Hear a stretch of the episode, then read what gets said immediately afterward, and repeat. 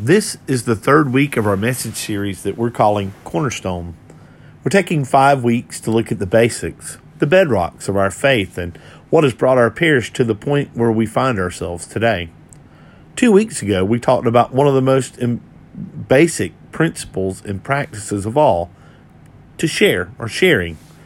We decided to be a church that people who don't like church like with a vision to be place where it becomes impossible not to share Jesus with the world.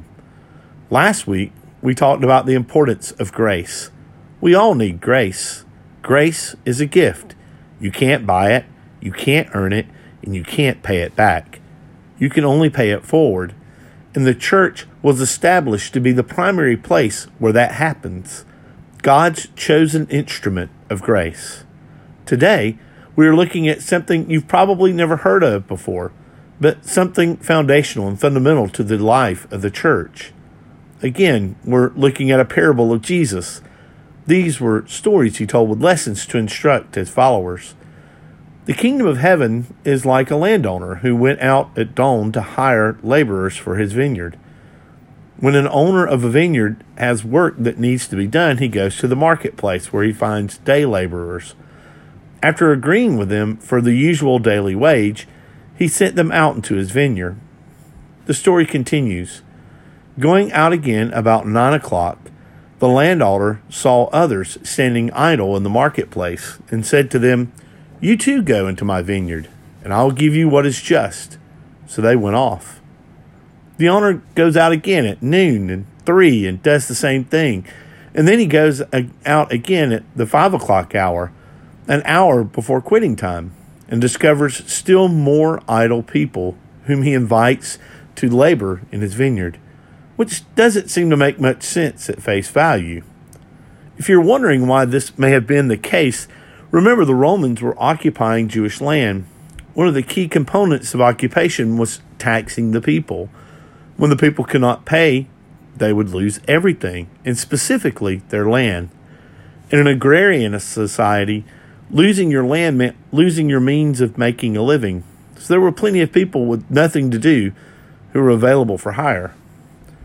Anyway, when it was evening, the owner said to the foreman, Summon the laborers and give them their pay, beginning with the last and ending with the first. When those who had started about five o'clock came, each received the usual daily wage. So when the first came, they thought that they would receive more but each of them also got the usual wage. So the people who worked the whole day received the same compensation as those who came at the end of the day. And on receiving it, they grumbled against the landowner, saying, These last ones worked only an hour, and you have made them equal to us, who bore the whole day's burden and the heat. Now, this seems like a very valid point.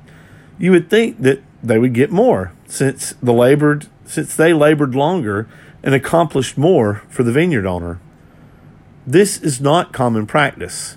If we paid those who worked longer the same as those who worked less hours, everyone would start working less. But Jesus is talking about the kingdom of heaven. He is talking about God's kingdom and God's economy, not our own economy. God's economy is very different from ours. The problem is they are looking at the situation from their perspective. They feel ill treated, but they've forgotten one simple fact, which the owner is quick to remind them about. The owner said to them in reply, My friend, I'm not cheating you. Did you not agree with me for the usual daily wage? Take what is yours and go. He held up his end of the bargain. He promised to pay them a day's pay for a day's work. He continues, What if I wish to give the last one the same as you? Or am I not free to do as I wish with my own money? Are you envious because I am generous? They had forgotten one little fact the money was his. Like last week's parable, this parable is about grace, and grace isn't fair. And that's only a problem when we don't get what we think we deserve or want more than what we got. We don't complain when grace works in our favor. The five o'clock workers don't complain that they got paid too much for so little work. The parable teaches us of the graciousness and generosity of God, represented by the landowner. God gives lavishly. He invites all his followers to display the same generosity. The parable also teaches something else. God is looking for more and more people to work in his vineyard, to build his kingdom.